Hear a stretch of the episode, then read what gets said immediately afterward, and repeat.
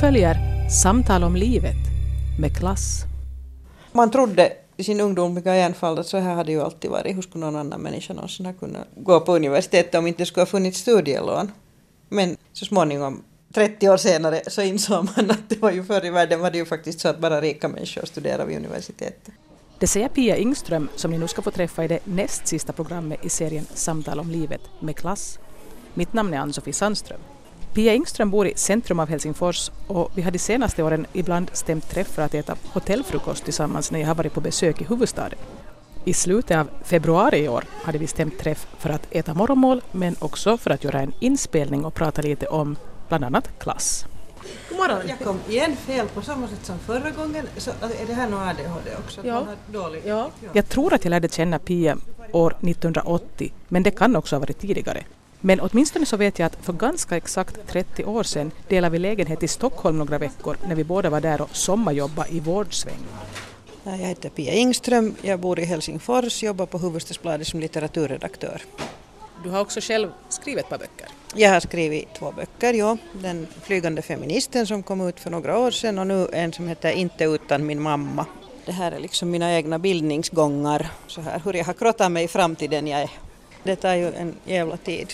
Och egentligen så sker det liksom på något sätt sådär bakvänt som det heter på finska persed eller pohon att det sker ganska mycket tror jag ändå genom de förluster man lider. Till exempel när man förlorar sina föräldrar eller sånt här. Både Pia och jag är numera över 50 så jag frågar henne om hon nu då känner sig någorlunda fullvuxen. Nå lite. Hur liksom korkat man än lever så samlar man ju på sig livserfarenheten då. Jag påpekar att det nog tycks finnas ganska många människor som lever många år och är med om allt möjligt men som ändå inte verkar mogna. Ja, men någon slags nedslipning och nedsmutsning så råkar vi alla ut för i alla fall. Jag ber Pia berätta varför hon har skrivit just den här boken.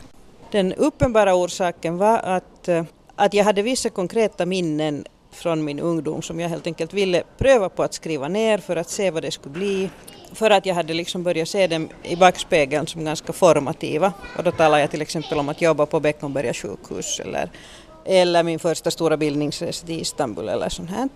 Sen den dolda orsaken var då den att min mamma hade dött 2006. Då minns jag att jag hade ett så kraftigt behov att tala om min mamma hela tiden att jag insåg att ingen människa orkar lyssna på de här juttorna om min mamma. Jag kan inte tala om min mamma så mycket som jag vill för ingen människa är så intresserad som jag av henne. Men medan jag skrev den här boken så insåg jag ju att liksom en funktion av den var att jag ändå på något sätt liksom kom närmare de här mammasakerna och jag kunde också börja skriva om min mamma och min mamma började sen ploppa upp liksom både här och där i texten. Pia Ingström kallar sin vistelse i Istanbul för bildningsresa. Det låter ju på något vis hemskt sådär lite gammaldags och lite fint. Ja, det var inte alls fint. Det var ytterst sottigt och på ett sätt väldigt oplanerat. Jag var där på språkkurs. Jag var extremt obildad och opåläst. Vi gjorde extremt slumpmässiga saker. Säkert missade jag den där första sommaren så missade jag liksom en massa sevärdheter och jag hade liksom inget begrepp om just någonting. Så att det här med Byzans och Ottoman-imperiet har jag sen läst på om senare och börjat förstå liksom vad jag såg då. Men det var roligt att se det också fast man ingenting begrepp. Varför just Istanbul? Allra första gången när jag kom dit så stod valen mellan Lissabon och Istanbul för att det fanns, jag vet inte, för det kändes som på något sätt besläktade och det fanns L och I och S i bådas namn eller något sånt här. Så blev det Istanbul och då hade jag faktiskt börjat på en turkiska språkkurs också av lika liksom solida skäl. För att en bekant sa att jag turkiska läraren, hon är jättetrevlig, gå på den kursen. Du hade ju klart mer nytta av den i Istanbul än i Lissabon. Ja, så på det sättet kan man ju ana en plan här.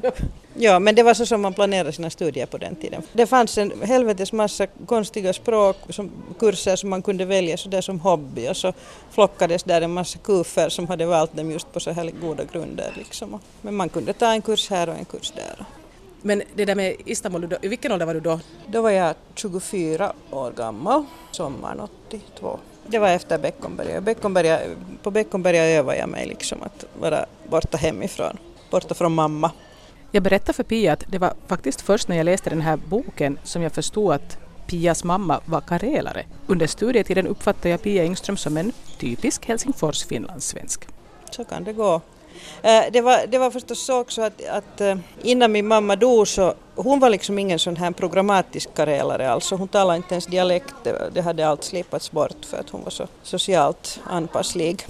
Vi talade inte så hemskt mycket om Karelen, man visste om det men det var liksom ingenting som användes som förklaring till exempel för hur man var eller något sånt här. Sen när min mamma dog så, och jag började liksom fundera på henne så där som man kan fundera på en tredimensionell människa och inte på någon som är liksom hemskt nära inpå en. Så sen började jag inse att vissa saker i hennes sätt att vara och hennes livshållning och hennes bildningsgång liksom kanske hade att göra just med att hon var karelare och hon hade ett sätt att tala om sig själv och sitt liv och sina känslor till exempel som jag tror att ganska många karelska kvinnor just har. Alltså det handlar om att vara så där, hur ska man säga, emotionellt smidig, att man kan vara både ledsen och glad och man kan prata på. Mina morbröder som jag har intervjuat för den här boken, en av dem kallar det här karelska sättet som min mormor och hennes syster hade att prata för kame kälätys. Som alltså ett jävla kackel helt enkelt, att man håller på och pratar. Och liksom vänder på saker och berättar dem så där grundligt och omständligt och från olika håll och betraktar på något sätt med språket som verktyg betraktar och liksom tar på saker. Att naturligtvis så har jag ju mycket gemensamt med min mamma, väldigt mycket också sånt som jag fann väldigt irriterande hos henne, just det här kamekälätys, det här ett visst sorts prat. Ibland inser att nu håller jag ju på precis som hon. Och sen också det att i många år så var jag övertygad om att mitt växlande och jobbiga humör kom enbart från min pappa. Att det var liksom att vara labil. Det labila ingströmska temperamentet kallades det på pappas sida av släkten. Men nu har jag börjat fundera att kanske karelare också kan sägas vara labila i det att det finns liksom en beredskap att i tal och uttryck liksom svänga från det ena till det andra också. Och skratta åt sånt som är riktigt hemskt. Kyllä me paljon naurettiin, vaikka oli vähän surkeetakin. Vi skrattade ganska mycket fast det var ganska eländigt också, säger min yngsta morbror om sin uppväxt. Deras mammor och pappor skulle ta dem till det där museet. Medan vi har suttit och pratat har några ungar hela tiden kommit närmare och närmare. Och till slut blir vi så distraherade av de här barnrösterna att vi bestämmer oss för att fortsätta intervjun uppe på mitt hotellrum. No, men nu får man se ett sånt här rum också. När vi väl kommer upp på rummet fortsätter vi att prata om kareler. När jag nu har börjat tänka på det här med det här karelska och sånt här. Dels hade jag ju fått mig att tänka på det karelska sjukdomsarvet med hjärt- och kärlsjukdomar. Men det har också fått mig att tänka på just mina liksom växlande känslolägen kanske just på ett annat sätt. Att det är inte bara det ingströmska labila temperamentet utan det är kanske det. Det är liksom sådana här karelska svängningar. Det är inte bara ADHD. Det är karelska svängningar. I sin bok Inte utan min mamma berättar Pia Ingström om sina 3 morbröder som är födda på 3 olika decennier. Ja, den äldsta på 30-talet, sen nästa på 40-talet, mitt under, alltså 44, mitt under krigets slutskede. Och sen då det här lilla skrapabullan, aftonstjärnan, fredsbarnet som är född på 50-talet. Mamma var äldst så att hon var född ganska strax innan den äldsta morbrorn på 30-talet. Det är liksom en intressant syskonskara på det sättet att på ett intressant sätt så är det ju en bild av det finska samhället också. Efter krigstidens utveckling och det som det innebär, det som jag försöker berätta i den här boken är vad det innebar konkret för människor när studielånet kom till exempel. Det som har format mig, det generösa studielånet, så det kom så att min yngsta morbror han ta del av det, vilket han också gjorde glad i hågen. Men de andra han inte kunde inte eller skulle ha vilja? Den äldsta kanske inte ens skulle ha vilja och den mellersta så han var lite för ung, det fanns inte då. Så att om han skulle ha varit född några år senare och varit den person som han då var så skulle han kanske ha blivit jurist. Men nu gick han en helt annan och väldigt framgångsrik väg i IT-branschen som på den tiden var så ny att det kanske inte spelade så jättestor roll om man hade någon formell utbildning eller inte. Ingen hade. Och den yngsta studerade teoretisk filosofi och blev sån här kulturarbetare. Han blev filmlärare och filmare och sånt här. Hur var det med Pias morföräldrar? Vad hade de för utbildning? Min morfar hade gått någon slags hantverksskola. Och min mormor hade gått, som hon själv sa, kiertokoulua, ambulerande skola några år. Så att de var alltså i stort sett lågutbildade arbetare. Och sån här snuttjobbare dessutom för att de flyttade väldigt mycket eftersom min morfar jobbade som snickare och sån här timmerman och han byggde och han snickrade och jobbade på såg och sånt här. Och han flyttade alltid där som det fanns jobb så flyttade han med familjen med. I fjol i augusti när Schilds antologi Obs klass just hade kommit ut så skrev Pia Ingström ett blogginlägg på Huvudstadsbladets hemsida där hon ungefär sa att hon saknar berättelser där folk skulle ha sagt att det är skönt att vara medelklass och att de trivs jättebra med det. Det vill säga så som Pia själv uttryckte det på ett seminarium om klass i Nykarleby i november i fjol. Jag är så jättelyckad medelklass. Jag tycker det är jättetrevligt. Så jag frågade Pia om hon ser det som så att hennes mamma och morbröder medvetet hade strävat efter att få ett bättre liv. Alltså ett medelklassliv. Jo, jag vet inte hur medvetet de har sökt sig. Eller de har naturligtvis med alldeles olika medvetanden. Kom de alla fyra liksom att landa på något sätt socioekonomiskt så att säga högre upp än sina föräldrar. Min mamma var ju ganska lusfattig men hon hade en anamma på något sätt en sån här medelklassig. Hon hade väldigt lätt att ta till sig liksom olika sorters kulturella impulser så att hon hade ett ganska stort socialt kapital. Och jag skulle säga att min mellersta morbror kanske hade i något skede åtminstone hade han ganska mycket pengar och min yngsta morbror är då väldigt högutbildad och har liksom kulturellt kapital och så här. Och min äldsta morbror är då också alldeles stabil och har aldrig liksom, vad jag vet, lidit av den sortens fattigdom som hans föräldrar leder. Men i de här klassböckerna så kanske jag hade lite velat ta del av sådana berättelser om hur naturligt det trots allt var i Finland efter kriget. Att man kravlade sig liksom uppåt, att det var det här klassresetraumat som de här svenskarna så hemskt mycket talar om och den här revanschismen och den här liksom någon slags skuld och sorg för att ha lämnat sina arbetarklassrötter eller vad man nu kan läsa in i de här olika klassbeskrivningarna. Så det kanske inte riktigt är ett så starkt tema i Finland därför att efter kriget så fanns det bara en väg och det var uppåt för alla. Man skulle liksom uppåt. Man måste liksom bygga upp och man måste förvärva. Och det att så många finländare kommer att hamna i någon sorts medelklass, det anser Pia vara grundskolans och studiestödssystemets förtjänst. Och jag tackar också det här studiestödssystemet som har generöst och tillät mig att leva i ett tillstånd där jag inte förstod mig på just några ekonomiska realiteter alls under väldigt många år i mitt liv utan trodde att jag studerade det här tills jag tröttnade på det och sen ordnade det sig på något sätt. Och det gjorde det, men väl. Jag behöver inte fråga Pia Ingström vilken klass hon anser sig tillhöra, för hon har redan sagt att hon är medelklass och trivs med det. Och hon bor dessutom i centrum av Helsingfors. Men det ska jag säga att här skulle jag ju inte bo om inte jag skulle vara gift med en man som hade lite liksom andra ekonomiska villkor. Så att som kulturarbetare så skulle jag inte ha råd att bo här, då skulle jag nog bo någon annanstans. Men mitt jobb är ju å andra sidan behagligt på ett sånt sätt. Och tack vare det redan nämnda studiestödssystemet så är Pia Ingström också högutbildad. Filosofi är licentiat, ja. Efter långa och planlösa studier så fick jag min licentiatexamen. Och sen fick jag också det jobb som jag en tid då hade redan hunnit vilja ha på HUSIS som litteraturredaktör. En sak som jag tyckte var speciellt intressant att läsa om i Pia Ingströms bok Inte utan min mamma var den gruppterapiverksamhet som hennes föräldrar deltog aktivt i på 70-talet. När jag inte ens visste om att någonting sånt fanns. Ja, ni hade inte då i Nykarleby sån här sensitivity-träning veckoslut när ni låg på madrasser och var uppriktiga mot varandra och spontana. Nej, tidigt kom jag nog in om det kom via Sverige, via gestaltterapi. Ja. Men det var just inte det. Det här var lite före gestaltterapin kom så det där fanns det redan den här. Det fanns en förening som hette Ryhmatue, grupparbete. Mina föräldrar kom in i det här därför att min pappa ansågs då ha något slags alkoholproblem och de började gå på A-kliniken. I sån här gruppterapi. Och många av de här A-klinikmänniskorna de hade hämtat med sig från USA sån här gruppterapiimpulser. Och i något segment så var det här nog verkligen liksom hetaste mode på 70-talet för att jag läste lite sån här gamla dagstidningar i något skede på A-klinikstiftelsens råddiga arkiv och det var sån här underbara historier om någon som hade kommit på att alla borde gå i gruppterapi, att egentligen liksom borde hela kommunen gå i gruppterapi och alla arbetsplatser borde gå i gruppterapi för att lära sig liksom för att vi alla skulle bli då så här helare och uppriktigare människor. Uppriktighet var liksom en stor jotto. Så att sånt förekom liksom omkring en på 70-talet så där. Och då var det så att det här Ryhmätyöd ordnade också ungdomsgrupper. Och eftersom jag nu var då argsint och inbunden och ganska asocial och så här så tänkte jag säkert att mina snälla föräldrar att kanske det skulle vara kiva för mig att träffa lite nya människor. Och så här jag kom inte nämligen, skolan var inget inget trevligt socialt sammanhang för mig. Jag tyckte inte om mina klasskamrater, jag tyckte inte om skolan. Tyckte de om dig då? Nej, säkert inte. Det var nog ömsesidig misstro.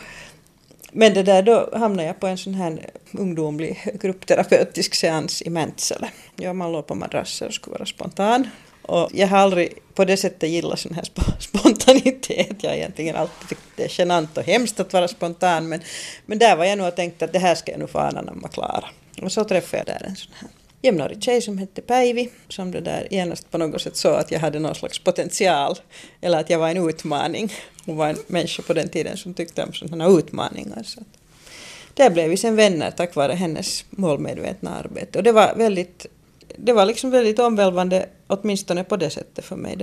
Det var en väldigt viktig vänskap som har betytt sen mycket för mig genom åren. Jag frågade Pia om hon tyckte att det här gruppterapi-veckoslutet gav henne någonting annat än vänskapen med Päivi. Många år så tänkte jag att det gav nog ingenting annat än den här vänskapen med Päivi, men kanske det nog gav någon slags förmåga att tackla pinsamma situationer eller något sånt här. Men för Pias mamma var de terapier som hon kom i kontakt med på 70-talet väldigt viktiga. De terapierna var liksom på ett sätt, för henne var det en bildningsväg, ett slags utbildning som inte krävde liksom formellt. Hon var ju mellanskolgången kassörska, inte hade hon liksom någon formell utbildning att börja studera någonting. Men det här var för henne liksom också en studiegång, att jag minns att hon avlade till exempel några teorikurser också. Att hon läste sån här socialpsykologisk alldeles liksom kurslitteratur. Och jobbade dessutom sen med en grupp på A-kliniken, så hade hon en egen sån här terapigrupp. Hon kallades för asiakasterapeut och klientterapeut kallades. Det är då sån här liksom som hade varit med länge i någon sån här gruppterapi och sen hade byggt på med någon sån här halvformella utbildningar. Hon gjorde det i många år. Så tydligen för din mamma och kanske för din pappa också så var det här viktigt, det här som de var med om då, de här terapigrejerna som de gick på 70-talet? Ja, fast det skildes, det lappade inte ihop äktenskapet, men det där nu var det tror jag alldeles viktigt att för dem, det var liksom en form av antiborgerlighet, för att de var inte alls politiska människor, de var inte vänster på det sättet, de var nog sådär tolerant, liberal, humanistiskt så här, att de var inte heller konservativa, de var någonstans mitt emellan, men det här tror jag att var liksom ett sånt här nytt sätt att hantera världen och ett nytt sätt att ställa frågor också om sin egen liksom position, inte i samhället men i sin närmaste omgivning. Att man, och sen också var det ju, hela det här terapiköret så det genomsyrades ju av ett sådant här demokratipatos som kan vara nu märkvärdigt, för att det kan te sig liksom märkvärdigt och det kan te sig som osaklig idealisering av till exempel sjukdomen som någon slags sån här autenticitet eller kreativitet eller något sånt här.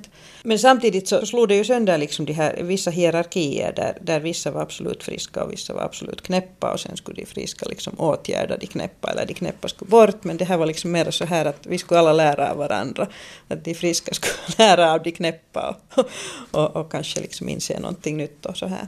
Om man vill studera det här mer ska man läsa Claes Anderssons Bakom bilderna, hans första roman där det här liksom också förklaras på ett sätt som gör att man förstår att det är politik. Det är ett slags politik det här att mycket kan man ju vinna med att till exempel medikalisera det här, hela den här galenskap och knäpphetskör på det sättet att det kan liksom verkligen medicineras bort eller så här. Men mycket förlorar man också om man drar de där gränserna hemskt snävt och gör vissa till experter och andra till objekt. Ibland är jag inte helt säker på vad som kommer först, liksom, att det kommer en medicin som behöver säljas och så kommer det mitt att en modediagnos. Det är ju just det här att normalitetsbegreppet, vad som är normalt och vad som är friskt, så det blir ju en väldigt smal definition. Att 70-talet var tolerantare på det sättet. Mm. Och man kunde till och med tänka att man lider och har humörsvängningar, men att det medför kanske nu sen då något. Man kanske är lite kreativ eller så. Och så kanske det finns en god orsak att man lider, att det kanske finns en... Ja, precis. Då skulle jag vilja påminna om Birgitta Boucerts ganska bortglömda lilla roman Livslevande, som alltså handlar om en ensam försörjande mamma som faktiskt har det helt förjävligt och hon lider. Den boken är ett väldigt hederligt försök att liksom gå in och utreda det här att visserligen ter hon sig, den här människan, till slut som ganska knäpp och sjuk och depressiv. Men hon har väldigt goda orsaker också. Och sen finns där en vision liksom i den boken om hur man skulle försöka göra någonting åt saken. När kom den boken? Den kom någon gång på 70-talet på boklaget. Det är många som har missat den. Men... I sin bok berättar Pia också om vad hon läste när hon var i tonåren. Ja, i gymnasieåldern så var jag expert på sån här litteratur som handlar om mentalsjukhus. Jag märkte bara att jag kände ju igen hemskt många av de här titlarna nog där. Att... Ja, det var tydligen så att det var också en sån här... Jag var inte ensam om det heller. För att väldigt många kvinnor i min ålder känner igen de här böckerna. Marie Kardinal, Orden som befriar. Hanna Green, Ingen dans på rosor. Sylvia Platt, Glaskupan och så vidare. Men det som har hänt under de här åren som har gått sen jag läste den första gången de här böckerna är ju att då identifierar jag mig alltid med dotterpositionen. Nu förstår jag liksom alla de här mammorna. För att jag vet hur man som mamma också kan vara galen, dessvärre. Nu berätta mer, för jag vet ju inte, för jag är ju inte mamma. Man kan vara den som i familjen måste upprätthålla liksom sådana här äckliga, mediokra ordentlighetskrav till exempel på ett sätt som man aldrig trodde att skulle vara möjligt. Man kan bli så arg och ha ett sånt obehärskat temperament som man aldrig trodde att man skulle ha. Man kan använda sin insyn i andras psyke för att avsiktligt såra den på ett sånt sätt som man verkligen inte skulle vilja om man skulle få liksom styra sitt utspel med sin vilja. Det är riktigt svåra saker faktiskt. Att det där, man kan inte alltid som förälder så lyckas man inte alltid vara vuxen. Man lyckas inte alltid vara uppfostrande utan man dras också in i sådana här spel där det någonstans liksom i det här psykets... mörka, vad ska man säga, dramarum, så är det liksom oklart vem det är som jag liksom spelar ut med i ett sånt här gräl med en tonåring till exempel. Plötsligt kan det liksom komma upp sådana här underliga reminiscenser av känslor som egentligen hör hemma någon helt annanstans. Och det här är väl, tror jag nog, alldeles vanligt normalt föräldraskap för ganska många. Det finns ju naturligtvis behärskade och vuxna föräldrar också, men alla är nog inte sådana. Jag kommer att tänka på att Pia i boken berättar om ett uttryck som mamman ofta använde.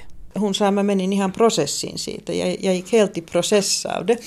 Och det betydde alltid att någonting, det kunde vara någonting obehagligt eller det kunde vara också någonting trevligt eller en bra upplevelse som hade satt igång en sån här process hos henne där hennes inre liksom på något sätt var i rörelse och så här. Och det som hon hade lärt sig tydligen i de här terapierna var att den här att vara i process, det var liksom inte livsfarligt utan man kunde låta den här processen ha sin gång och man kunde vinna ut någonting av det och så här. Och det var ju också en ganska bra lärdom. Jag kan höra henne säga det liksom för mitt inre öra i ganska olika tonarter så där, att ibland när hon var skakad eller ibland när hon var lite så där exalterad. Eller. Om det nu är någonting som det där jag lärde mig av min mamma var att just inte vara hemskt rädd för att hysa olika känslor. Att detta att hysa olika kraftiga känslor var inte liksom ett hot mot hennes jag. Och det där, att det här för henne var liksom ett utmärkande drag, så det förstår jag ju inte heller. Det är som om jag inte skulle ha förstått någonting, känns det nu, innan hon dog. Men det som jag då inte heller förstod förrän väldigt sent i livet var att alla människor är ju faktiskt inte sån här. Det finns människor som blir fruktansvärt rädda och stela av skräck när det uppstår känslosamma situationer. Det finns människor som tar diapam innan de går på en begravning för att inte bara i misstag gråta. Och det där, jag inser ju liksom att sådana människor måste ju få vara lite i fred med sitt. Man kan ju inte gå liksom och processa på dem som en galning. Men det tar lite tid att fatta att det är faktiskt så här att vissa människor mår inte bra av att hysa en massa känslor. Att alla inte är som man själv. Alla inte som man själv. Och framförallt så trodde jag ju att mamma var liksom hon var liksom norm för världen. Så att sen när jag började förstå att hon var ju faktiskt ganska speciell i det här. Så sen började jag också förstå att det är helt enkelt inte så att allas mammor är såna. Jag hade tänkt att vi skulle hinna prata lite också om sommaren 1980 när Pia Ingström jobbade på Beckomberga sjukhus i Stockholm. Hur kom det sig att hon sökte jobb just där? Det var allmän kunskap på något sätt, allmän vetskap att man fick väldigt lätt jobb på svenska mentalsjukhus. Och Beckomberga var då det största och mäktigaste av det här. Så dit ringde man först. Och det var ju bra lön. Ja, det kändes som att man hade verkligen massor med pengar för att man ju bodde väldigt sparsamt då och hade inte tid att konsumera eftersom man alltid bara jobbade. Och på de här slappsvansavdelningarna som jag jobbar så att man ju patienternas mat till lunch så att man sparar massor på det sättet. Det var förbjudet visserligen men det var nog ingen som brydde sig. Och man hade inte tid att festa någonting för att man jobbar så mycket. Det var en riktigt bra affär. Hur var Pia då på den här tiden? Jag var ganska blyg och hade inte så hemskt hög social kompetens. Så det här var liksom någonting att en utmaning. Jag måste klara det här. Och sen efteråt kan man ju fundera att nu var det ju lite mycket begärt av mig själv. Att jag var liksom 24 år litteraturstuderande och jag skulle sköta liggsår där som var så djupa att det var liksom nekros och benet syntes i botten. Men jag klarade det nog. Jag var inte så känslig på det sättet, men det som jag tänkte att det här klarar jag inte av var när jag var på en sån här avdelning för ganska lindrigt sjuka, ganska unga män och jag tvingades spela fotboll med dem för att sport och kortspel var det deras liksom rehabiliteringsmetoder och på något sätt så blev det då så att jag första och enda gången i mitt liv måste stå på en fotbollsplan och det minns jag nog som så otroligt förfärligt hemskt. Jag frågar Pia vad det var som var så hemskt med just det. Alltså bollspel har ända sedan jag var mycket liten har varit mitt absoluta trauma. Så att bollspel, lagsporter är min uppfattning av. Alltså där gick gränsen för vad jag klarar av. Inte vid de här liggsåren. Och inte vid de här gaggiga gamla människorna som var ifrån sig av olika orsaker. Dem kunde jag nog hantera, men inte en fotboll. Vattenpolo skulle ha varit sen nästa evenemang, men då hade jag liksom krafter att verkligen vägra. Det var den enda arbetsuppgift jag vägrade. Allt annat gjorde jag. Pia Ingström har kvar sina dagboksanteckningar från den sommar då hon jobbade på Beckomberga. Annars skulle jag väl kanske tro att det är efterhandskonstruktion att jag tyckte så väldigt mycket om att arbeta där på Beckis med de där riksåren och de där dementa. Men det står, många gånger står det i min dagbok. Jag förstår inte varför jag tycker så mycket om det här. Men du fick i alla fall inte sådant behov att du skulle vilja jobba inom vården? Nej, jag vet inte. På något sätt så hade jag nog länge det här som någon slags plan B. Att det var inte så att jag tänkte att aldrig mera hit. Utan det var nu mera så att sen kom liksom turkiska kursen och sen kom det ena och det andra. Sen hamnade jag på något sätt på avvägar och sen måste jag ändå bli färdig med min journalistexamen också. Och sen måste jag ju ha det här månadslönen och sen hamnade jag på HUSIS. Jag frågar Pia hur länge hon egentligen har haft fast anställning och månadslön. Sen 88 deltid först och sen 2000 heltid. Men det var nog mer tur än skicklighet därför att det där. Någon gång 84 så blev jag nästan erbjuden liksom ett jobb på hus. Då tyckte jag ännu att det inte var alls viktigt. Vad gjorde du istället då? Jag hade något resprojekt. Jag ville studera socialantropologi och resa till Turkiet lite till eller något sånt här böbigt. Vi kommer än en gång in på det här med studielånet och konstaterar att varken Pia eller jag skulle ha studerat vid någon högskola om inte det skulle ha funnits. Inte fanns det några pengar för mig att studera för utan när jag gick i gymnasiet och i studielånet kom så sa min mamma att nu tar vi lite studielån åt det att jag betalar sen tillbaka det här att det är så låg ränta att det här vinner man på liksom. Det var en sån här glad vision och så gjorde hon så. Och jag var liksom så här, jag förstod ingenting, jag tänkte inte på pengar på den tiden så det där. Jag tänkte att jaha. Och man trodde förstås i sin ungdomliga enfald att så här hade ju alltid varit. Hur skulle någon annan människa någonsin ha kunnat gå på universitetet om inte skulle ha funnits studielån? Men så småningom, 30 år senare, så insåg man att det var ju förr i världen var det ju faktiskt så att bara rika människor studerade vid universitetet. Men det var liksom en sån här allmän föreställning kanske på 70-talet att samhället ändå vill oss väl. Inflationen vill oss väl och folkpensionsanstalten vill oss, eller vad det nu hette den myndighet som på den tiden hanterade det här studielånet. Nåja, men de där, de vill oss liksom väl. De vill att vi ska studera mycket och de vill att vi ska ha mat och smör på brödet. Och de vill att vi ska ha hälsovård och de vill att vi ska ha bostäder och sånt. Och det här på något sätt, alltså det att klassdiskussionen på 70-talet som ansågs vara så otroligt politiserat så handlar ju liksom inte om begränsningar utan det handlar om rättigheter på något sätt. Och jag tänkte aldrig på samhällsklass på det sättet. Men på något sätt så hade det nog trängt igenom ganska långt det här att man tyckte att man hade rättigheter helt enkelt. Och att vägen var liksom uppåt. På 70-talet tänkte man att det fixar sig. Och man behöver så lite tänkte man. För att det fanns ett sånt fundament av liksom stöd på något sätt. Nu inser man ju att avgrunden gapar. Ser du avgrunden? Ja, jag ser avgrunden. Något vi ännu borde tillägga som du tycker att som du skulle vilja prata om? Nu kommer jag absolut inte ihåg någonting. Det sa Pia Ingström. Tack och förlåt. Nästa vecka, samma tid, sänds den sista delen av Samtal om livet med klass. Och då får ni träffa författaren Kjell Westö.